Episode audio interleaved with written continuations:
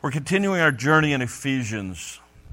Uh, Paul spends three chapters talking about uh, what God and Christ and the Holy Spirit have done when they saved you. And um, he's laid out a lot of doctrine, he's laid out a lot of principles for us that help us to understand that, that, that God uh, chose us and adopted us and blessed us, and Christ continues to pour riches upon us and forgives us and has redeemed us, and the Holy Spirit helps us to understand His Word and seals us. He's talked about the idea that when uh, before you became a Christian, you were dead in your trespasses and sins, but by grace, through faith, by putting your faith and trust in Jesus Christ, God saved you. And it's not by works, not anything you can do. It is a gift of God. And so uh, he spells that out in chapter 2. He gets to chapter 3 and he deals with why some of the difficult things happen to God's people. And he, he wrestles with that idea of this isn't something God did. Again, Paul was in prison, and the people at Ephesus didn't understand why God would allow a guy like Paul to be in prison. And, and Paul said, This isn't something God did to me. This is God, something God did for me and for you. And this is actually something that God's using in your lives, and you should be grateful for the fact that, that I'm in prison so that God can do things in and through all of us. So uh, he lays that out in chapter 3. He gets chapter 4 and and basically, we talked about this last week. Paul said, Look, you've been called. God has done all of this stuff in your life, so act accordingly. Um, act in a way that reflects what God has done. And so we were challenged last week with this idea of walking worthy. And then he ended the ver- at verse 3 by talking about the idea of unity and peace. And that's where we're going to pick it up this morning because unity and peace is a it's a concept in our, in our world, in our Christian circle, in our country that I think we, we, we miss completely, and we, we, there's a lot of misunderstandings with it. Um, one of the ideas, and, and this is something that we're going to talk about kind of at length, but one of the ideas is that in order to have unity, we have to have uniformity. Okay? That's not true.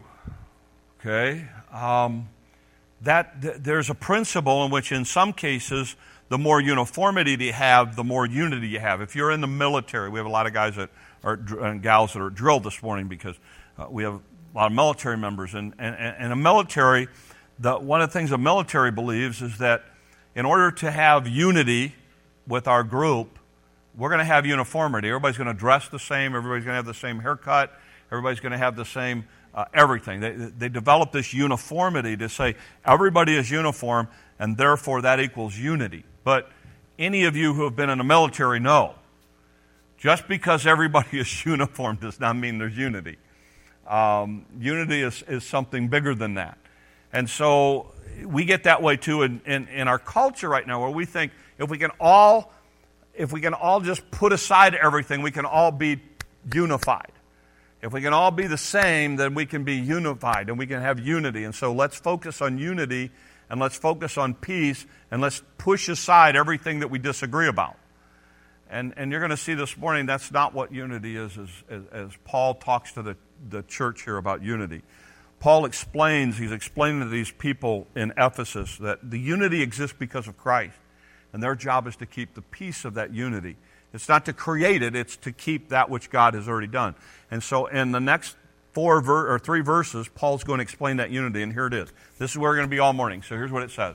Uh, starting in verse 4, Paul says, There's actually seven ones in this passage here, and we're going to walk through each one of them. There is one body and one spirit, just as you were called to one hope when you were called. There is one Lord, one faith, one baptism, one God and Father. And then he goes on to just give you four characteristics of the Father the Father of all, who is over all, who is through all, and who is in all. So let's walk through it just phrase by phrase so we all, all understand. Paul's saying this. He's saying he's talking to the he's talking to the church at Ephesus. So let's back it up and let's talk about what happened at Ephesus and who we're talking about. This is a church that's composed of Jews, Greeks, and maybe even Romans. Okay? So these are people who were, were, were enemies of each other. I mean, a Jew got up every morning, a good solid Jew got up every morning and said, Dear God, thank you for this beautiful day, and thank you that I was not born a Gentile. Because the Jews had that much animosity towards the Gentiles. And the Gentiles wanted nothing to do with the Jews. And the Romans, well, they were a whole different world. And so you have all of these people now that are coming together as Christians and they're now worshiping together. And Paul's trying to explain to them, like he did in chapters 1, 2, and 3, that look, you're no longer Jews and Greeks. You are now Christians. You are now the church. And you are a different organism, and this is why you are different. And he talks about the idea that the thing that they have in common. And here's what he said You are one body. Now, up until now, Paul has given us a number of ideas regarding the church. He said, You're a kingdom, so you're a citizen of that kingdom. He said, uh, You're a family, and he talks about the idea that you're, you, you, are, you are family together as brothers and sisters, if you will, in Christ. He talks about the idea that you're, you're a building and that you are stones all fit together. And now he introduces a new idea. He says you are a body. A body, human body, is a living organism, it is alive. So there is an organic nature to it. Paul didn't say the church is an organization, he said it's a body. It's this living, breathing thing that reproduces itself, that grows, that changes. It's this, it's this idea of it all works together. So think about this for a second. How does your body function? It all connects together, doesn't it? So if I want to do something as simple as, um, let's see, here we go. So if I want to do something as simple as reach out and, and pick this up, what happened in order for me to do that? First of all, my eyes had to see it and identify what it was. My brain had to figure out that I wanted to pick it up. Then my brain had to process everything that was going to be required to pick it up. It meant that my arm was going to have to move that way. My eyes were going to have to tell it how far the distance is so that it didn't go past it. Then my muscles and nerves are going to have to comprehend the fact that now I need to physically grasp it with, with all of my hands. And then I needed to pick it up, and then I needed to bring it towards me. And now I'm going to put it down, and my brain just had to process where that was. All of that had to work in tandem and connection with everything else. In order for my body to do this. Now, technically, my hand did it. My hand did, but all of that work together to make that happen. That's what Paul's saying. You're going to see this in the next couple of weeks when Paul starts talking about different roles of, uh, in the church and how it all functions together. And here's the irony the irony is as long as your body all does and functions like that and does what it's supposed to do, it's healthy. It's healthy and it all functions. But in order, but if you have one cell that decides to go rogue, it's cancer. That's what cancer is. You realize that, right? It's one cell that decides to do its own thing. It's one cell that says, I'm not going to play nice with the rest of the body. In fact, not only am I going to not play nice, I'm going to start sabotaging the rest of the cells of the body. That's all it takes.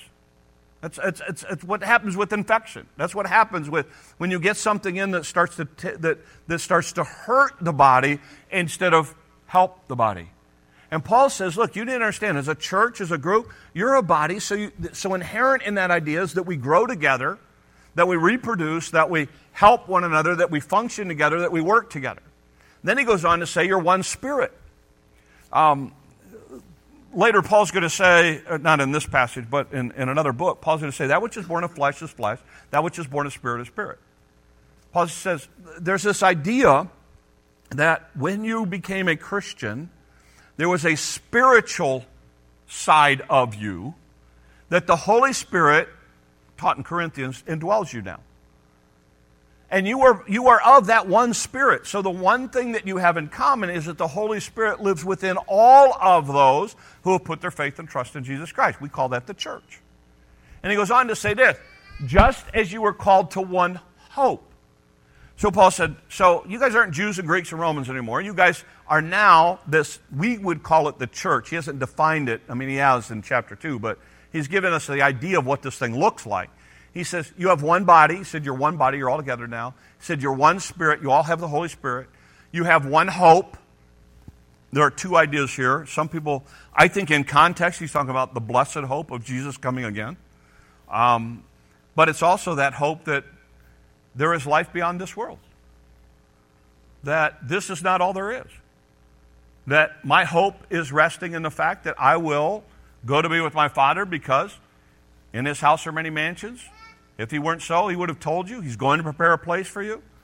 And so I think there's a hope that he'll either come again or I'll go to be with him. Paul says, You all have that hope. That's why we sorrow. I think that's why the Titus, I think Titus says, we sorrow, but not as those who have no hope.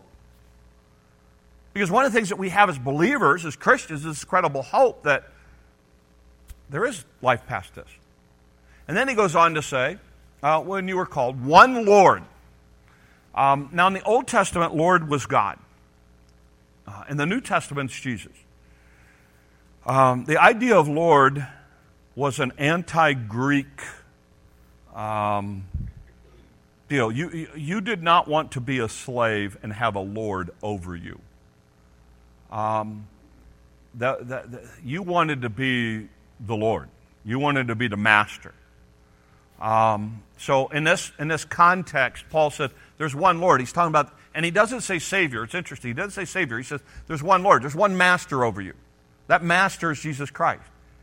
That's the, that's the Lord. That's the person who is responsible for the direction of what happens in this thing that we call the church. And then he goes on to say this one faith. Um, this becomes a very important part right here when we talk about unity. Um, and the idea of faith, we, we have, again, you know as well as I do, there are all kinds of different people that believe all kinds of different things and all different kinds of, of quote unquote faiths. So let's try to define faith for a second here. Um, faith has this idea of, I believe, what we talk, call the essentials. Okay?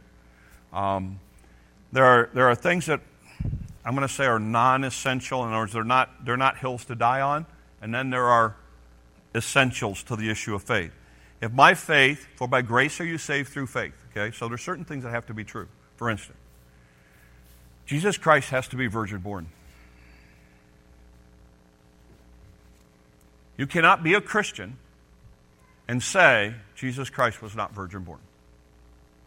Because if Jesus Christ was not virgin born Son of God, guess what? Then he had to pay for his own sin. He couldn't have paid for yours. He has to be God of God. Jesus Christ has to be the only way to God. That's an essential of the Christian faith. Jesus said, I am the only way, the only truth, the only life. No one comes to the Father but by me. You cannot say there are many ways to God and then say Jesus Christ is the one I believe in because the reality of it is if there are any other ways to God than Jesus Christ, then Christ was a liar. If Christ was a liar, he wasn't sinless. If he wasn't sinless, he had to die for his own sin. He couldn't die for yours. So I have to say that Jesus Christ is the only way to God. I have to say that Jesus Christ, I have to believe, to be a Christian, I have to believe that Jesus Christ shed his blood on the cross. Because the Bible says without the shedding of blood, there's no remission of sin. There's no way for my sin to be taken care of if Jesus didn't shed his blood. And I have to believe in a resurrection. You see, if there's no resurrection, then that means Satan won. And Satan has power over death, not God, not Christ. So, those are just four really essential things to faith. And so I have to look at it and go, okay, the one thing that you have to have in common as believers are those things. You say, are you saying that when I became a Christian I had to understand all that? No, that's not what I'm saying. I'm saying you can't deny all any of that. So consequently, if somebody looks at me and goes, Yeah, yeah, yeah, I'm a Christian, but I think there's many ways to God.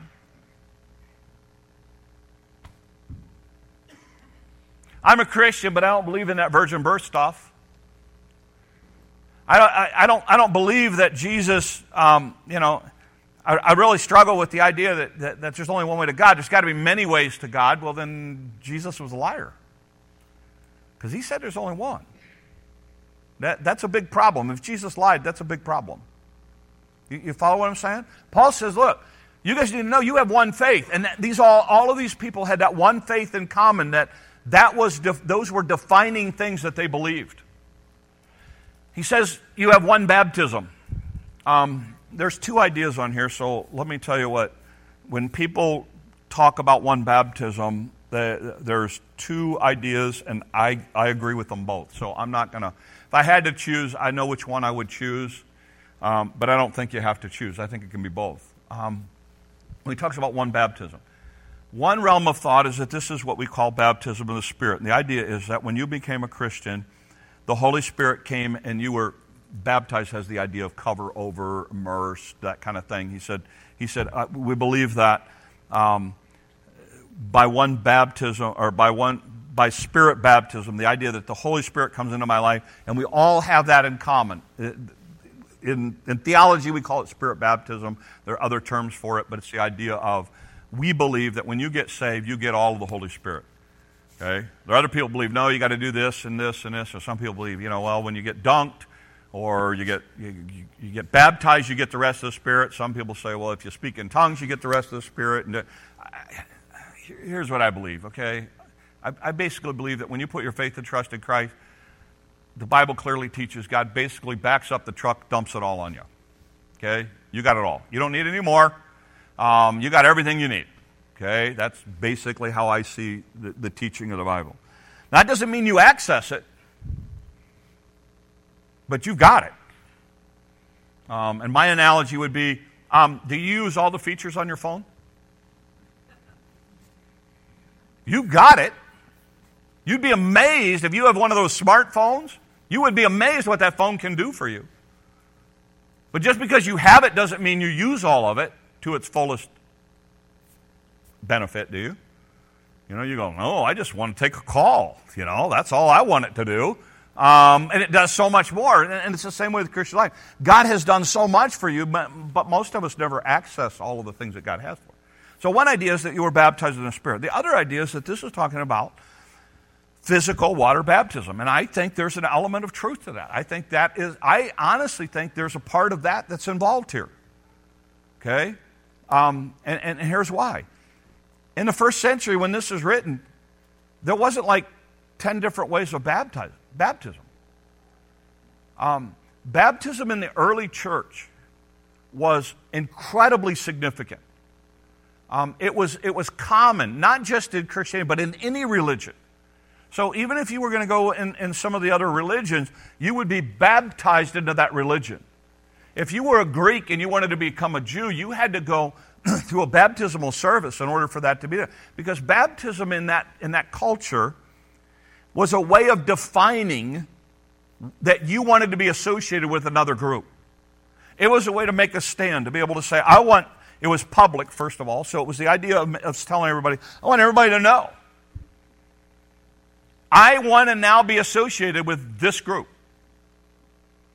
I want everyone to know. There's no question. There's no secret disciple kind. I want everyone to know I want to be part of that group. So it was a very, very defining thing for, uh, for, for a person. In fact, in Acts chapter 2, if people weren't baptized, they didn't even count them as part of the church. That's how Acts chapter 2 looks at it. Um, it says, and those that were baptized were added daily to the church. It was the idea of, okay, you want to be part of us, we want you to do something public to let everybody know that you want to be part of it. Now, this is a really bad illustration, but it's the best one I can come up with, okay? So it's really, really bad, but don't go getting insane with me on this and diving in it too much. But here, here's, my, here's my analogy, okay? Um, we believe that the Bible talks about marriage, and we believe that marriage is something that's ordained by God and something that God um, set up and established, okay? so we encourage people to get married, okay? All right? Um, we believe that's what the Bible teaches. So we encourage marriage. Two people say they love each other. We, can, we, we encourage them to stand before a group of people and God and make a covenant and a commitment before that group and before God that they will forever be together as husband and wife, that they will love, honor, cherish, till death do them part, blah, blah, blah, blah, blah, blah, blah, blah, blah. You know all the routine, okay? And we encourage that. We believe that's what the Scripture teaches.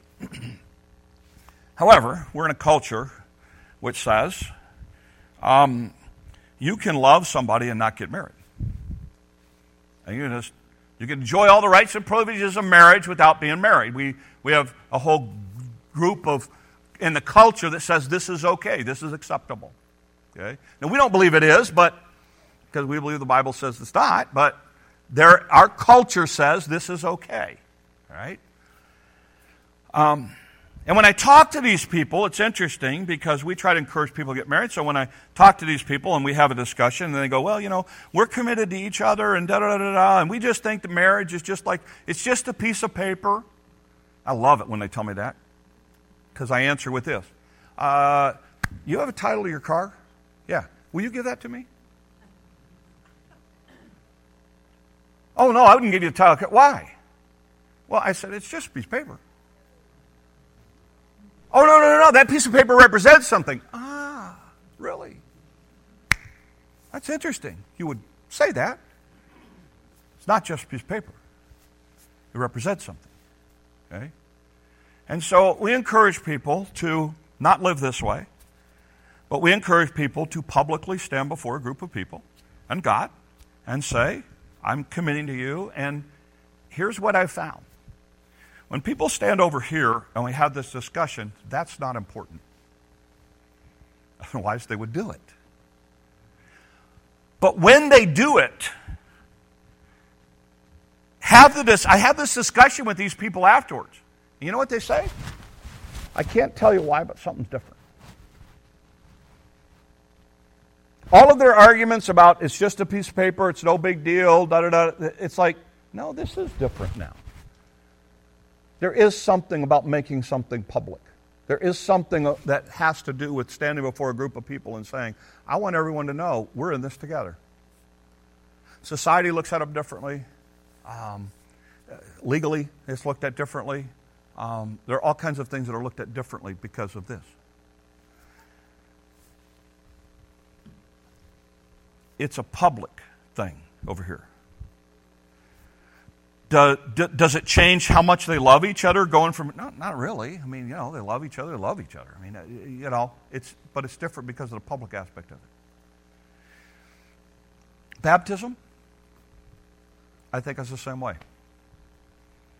When i talk to people who aren't baptized won't get baptized blah blah blah blah whatever you know you know and i hear all the excuses and i know all the reasons and i've listened to it year after year after year uh, you know i've been in this thing a long time so you're not going to tell me something I probably haven't heard and then they make the decision to get baptized. Something different. There's something that changes.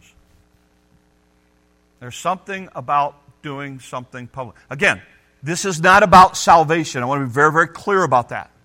We believe you put your faith and trust in Jesus Christ alone. Period.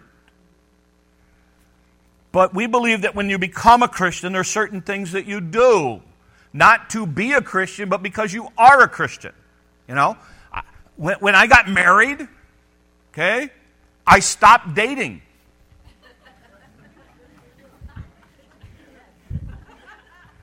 Now, my wife never sat me down and said, okay, honey, I want you to understand now. In order to stay married, you've got to stop dating. I mean, probably if I kept dating, we probably wouldn't be married. But I mean, that, yeah, the point is, with her, it was one of those deals where it's like, I love you, I'm committed to you, I don't need to date anymore. You know, I did it. I did it as a result of being married, not to, not to, not to be married. It's just something you do. There's things that a Christian that I do, not to be a Christian, but because I'm a Christian. It's a natural outpouring of being a Christian. That's what communion's about. That's why we do communion every Sunday. It is a public thing that we say, I'm not ashamed publicly to be associated with the body and blood of Jesus Christ. And it's the thing we do here every week. Baptism is the thing where it's kind of like salvation. I was saved once. I'm going to get baptized once. I'm going to. It's just. I'm going to make a public profession. This. I want everybody to know. I'm all in. And you go, well, you know, I don't think I'll do that. I'm just telling you. I'm just telling you. If you don't believe me, start in Matthew, read all the way to Revelation. Tell me if you think the Bible teaches it or not. I think what you'll find is the Bible teaches that, you know what? People are You go, you go, okay, Pastor, you know, what do I need to do? You just come talk to me. We'll figure it out. We'll figure it out. We'll make something work. You know? But I, I think it's, I, so I think when Paul writes these people, he's looking at these people in Ephesus. He said, one baptism. All you guys were baptized in the church the same way. Either with the Holy Spirit or with water baptism. I mean, they all came in that way. It wasn't about, okay, Jews did it this way, Greeks did it that way, Roman. No, they all had that in common. And then he goes, you have one God. You all worship the same God. And he gives him a, a, a characteristic. He says, He's your father. He's the father of all. That makes us, again, go back to the brother sister idea. He is, he is over all. He's the one who calls the shots, not us. He is in all, through all. He wants to use you, he wants to use us. And Paul writes to these people and he goes, Look, here are seven things that are true about you as a church. And you know, because this is going to lay the foundation now for what he's going to say in the rest of the book. Um, so, a couple ideas as we, uh, as, we, as we talk about it, a couple takeaways um, for us as we head into the week. Here's first thing.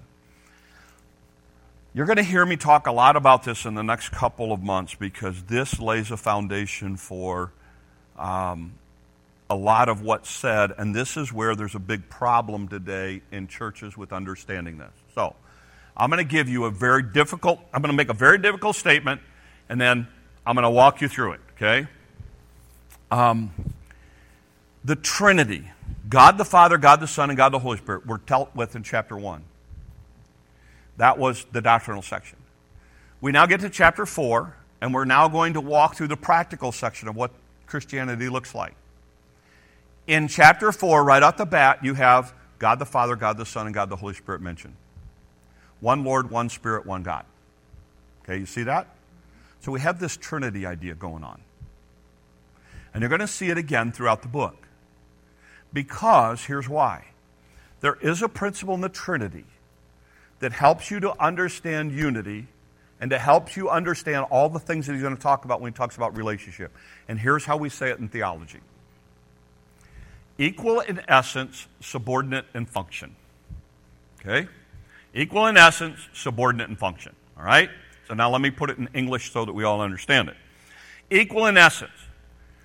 Do we believe that God the Father, God the Son, and God the Holy Spirit are all God? Yes or no? Really? Yes or no? Yes. Okay, okay. One more time. Yes or no? Yes. yes. Okay, good. I thought we were going to have a big problem right off the bat. Um, no, we believe that God the Father, God the Son, and God the Holy Spirit are all equal, right? One's not better than the other, right? We say God the Father, God the Son, God the Holy Spirit, they are all equal. They are all equally God, right? Okay, no debate there. Okay. However, here's what you see in the Bible you see an order or you see a function of God the Father, God the Son, and God the Holy Spirit. For instance, God the Father sends God the Son. And when God the Son is getting ready to go to the cross, he tells them, I'm going to send a comforter, the Holy Spirit.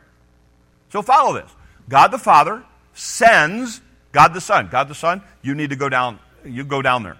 God the Son goes to the Holy Spirit. Holy Spirit, you need to go down there now. There is, there is this progression. God the Father sending God, God the Son, God the Son sending God the Holy Spirit. When you look at their roles and what they do, here's what you'll find the Spirit, God the Holy Spirit, always points to God the Son. And God the Son always points back to God the Father. How many times do you read Jesus saying, I came not to do my will, but the will of my Father, who sent me? Make sense? Okay? Here's why. Now, wait a minute. They are equal. But there's an order. They are equal, but they do different things. Equal in essence, subordinate in function. We would never say, because the Holy Spirit did the will of the Son, who did the will of the Father, that the Holy Spirit is less than God the Father. That's heresy. Okay? We believe they are all equal. Paul is going to use that idea as we go throughout Ephesians to help us understand that we can be equal in Christ and just have different roles. Does it make one person better than another person? No. A child who is a Christian has all of the same abilities, if you will, as someone who's been a Christian for 50 years. Do they have the same role? No. Are, are there some? Yes. Are they equal in Christ? Yes. Because Paul in other places is going to say there's not Jew nor Greek nor male nor female nor this nor that. We're all equal in Christ. It's just we have different functions. We have different roles. And that's going to be an important part for us to understand. Here, Paul starts laying out. In fact, Paul actually, some Bible people believe that there's actually, in this passage, you can link the Spirit and the body together. You can link the Lord with faith and baptism and hope and God uh, as a separate. You can actually see some of the things that they're doing even in this passage. So that's an important principle to understand. We can be equal and yet still have different roles. Okay? Second idea that Paul talks about in this, I got to drink this now, um, is this idea the church has to work together. Okay? We have to function together. We're a body. Um, it is so important that you and I grasp this. I think we're fortunate here. I, I think that as a church, we work together very well. I mean, we've been able to do two buildings together without killing each other and splitting the church over it. Um, we've learned very, very quickly that we all do things differently, um, and that, that some of us are always right and others are wrong. Um, you know, we, I mean, we've learned. We work together. We've learned. We've learned to cut people slack. And we've learned, so we've done that as a church, and it's an incredible thing to be able to do. And it's so important that we understand that the unity that God brings us together means that, that we can function together and we can identify things that hurt us or harm us as a body and deal with it very quickly. You know, if you know anything about cancer or you know anything about infection, one of the things that happens in either one of those is the earlier you can identify it and start to deal with it, the better your chances of recovery. It's no different for a church the sooner we can identify and see something that is going to hurt us and, and get it early, the better we are as a church. One of the things that I have learned in my experience over the years is this there's nothing that's more detrimental to a church than, than, than disunity, than somebody getting in and going, I want my way. Um, it can destroy a church faster than you can imagine. And so it's our goal to always try to have the idea of, okay, what does God want for us here? Not what do you want, what, is, what, what does God want for us, and, and, and how does God direct us? We want to work together. You've heard me say it over and over again the Christian life is not a solo journey. Some of you are struggling in your Christian life because you're trying to live it on your own. It'd be like my hand. Oh, oh, oh I, I remember. Anybody remember like two months ago when I clipped this plant about the idea of vine and, and branches? Okay? Um, here is, this is, let's tell you how long we clean out the pulpit. Um, here is the clip that decided to live on its own. Now, it came off of that plant. Now, do you see a difference? And you wonder, why am I struggling as a Christian because I won't be a part of or join or be a part of the plant? I, I, say this with as much love as I can. Duh. It doesn't work like that. You have to stay connected. You have to depend on other parts of the plant. This plant depends on a number of things. It depends on the water that somebody's giving it. It depends on the sunlight that it gets. It depends on somebody pruning it and trimming it up to keep it nice. It depends on the root system. It depends on the fertilizer. Some of you see these plants that are outside, you know, that it's like, I mean, I, you know, they get, you know, those plants get watered and fertilized twice a day. For what are we down? Where's Greg? Oh, oh um, here's um, like seven minutes a day, seven minutes in the morning, seven minutes at night. They get water and fertilizer. And you're going, my plants don't look like that. Do they get watered and fertilized like that? They get taken care of like that? You know, what happens when you get the ingredients right and you take care of things like that? Then, then it grows like it's supposed to grow. And that's exactly what's happening for some of them. We're trying to live apart from the body and, and, and apart from everyone else and trying to handle life on our own, and we don't understand why we struggle. Duh. I mean, really. Get connected, get healthy, get, get other people to grow with you, function together, you'll be amazed what, can, what God can do.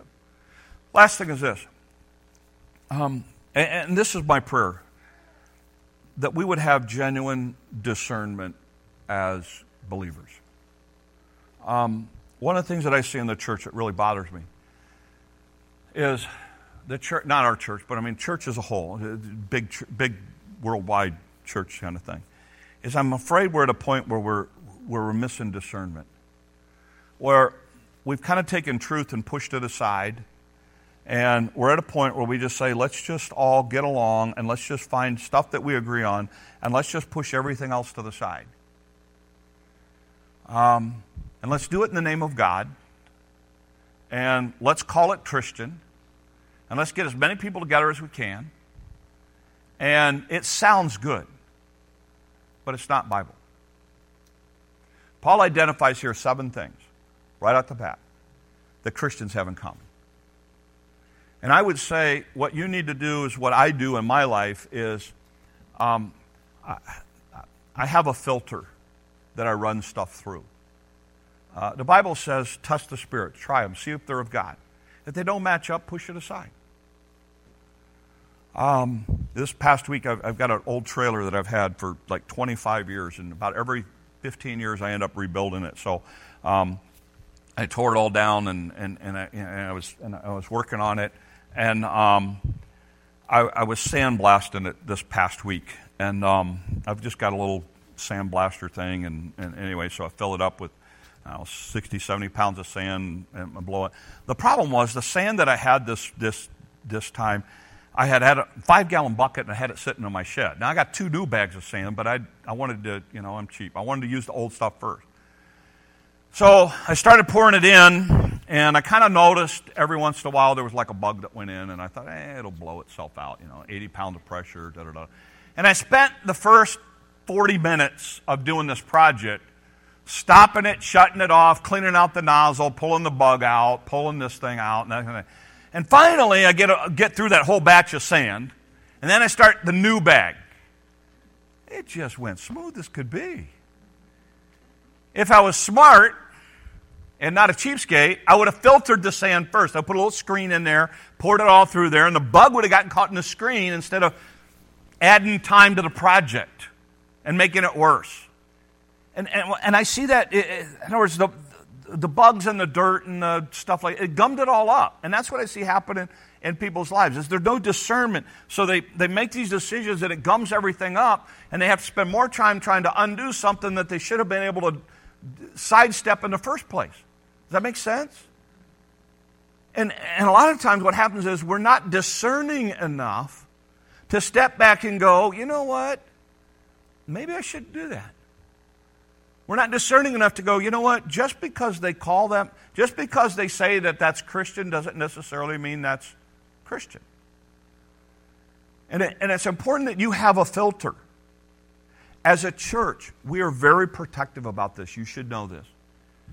It's not because we're better, it's not because, but, but what happens is when people ask us to be part of something, we have a filter that we put it through. This is part of it. So somebody says, hey, you know, this mission group, this mission group, be a part of this mission group or, or, or be a part of this organization or help with this organization. And, and rather than just jump right in as a church, I'm not talking individual, as a church, I sit back and ask a couple questions. What do you believe? You know, first of all, I have to ask the question is there anything religious about what we're going to do? And they look at me go, oh, no, no, no, no. Okay, great. Habitat for Humanity, you want us to help come and help you build a house? Great. I have no problem with that. Yeah, and we're going to do it under the auspices that this is going to be a religious house we're going to build, and we're going to have all kinds of people come in, and we're going to do it in the name of God. Time out. Now we have an issue here. Which God? Well, we all worship the same God. Mm, we're out. One Lord, one faith, one God. So if somebody's asking us to be a part of something in a religious setting, and uh, again, believe whatever you want, I don't care. If you want us to be a part of it, we're going to put it to a test. If it's not religious, that's a different ballgame. Some kid gets lost out in the field and, and you want us to go get a group together to go help find them? Sure. You know? Sure. You want to have a big prayer service for it? Who we praying to? An issue for us. Go individually, not an issue. Go as a church, saying we're all in this together. Mm, why? Because there needs to be discernment in the body. Paul said, test it, try it. And, and it's important for us to understand this. And, and a lot of people look at that and say, oh, you're saying you're better than everybody else. No, I'm not saying we're better than everybody else. I'm just saying I'm going to hold us to a different standard as a group of people. Our board's going to look at that kind of thing and go, is this something that we can be in agreement on? And if it's not, go ahead and do it, but it's not necessarily we are going to do it as a church thing. Does that make sense? Because this is important. Because I have people like, you know, well, we got to get involved in this, we got to get involved in this, we got to get involved in this. Okay, fine get me. I, years ago, I had somebody come to me and say, hey, we want you involved in the ministerial association, and, and it was a group of people and stuff like that. And I said, okay. I said, you know, I said, I have more than, more than fine. Um, let me see a doctrinal statement of what this group believes. Oh, we can't do that. I said, why not? They said, because we all believe different things. I said, okay. You have just like some basic things that we all are in agreement on? Oh, no, we can't do that. I said, well, let's just talk about a couple of little basics, like, you know, like, do we believe that Jesus Christ is the only way? Well, we believe that Jesus is a way, but you also have to do this and this and this. And you want me to go into the community and say, we're the religious group, all believing the same thing? Isn't that a little confusing to people? Does that make sense? Because this is important. The message that we have is really, really important.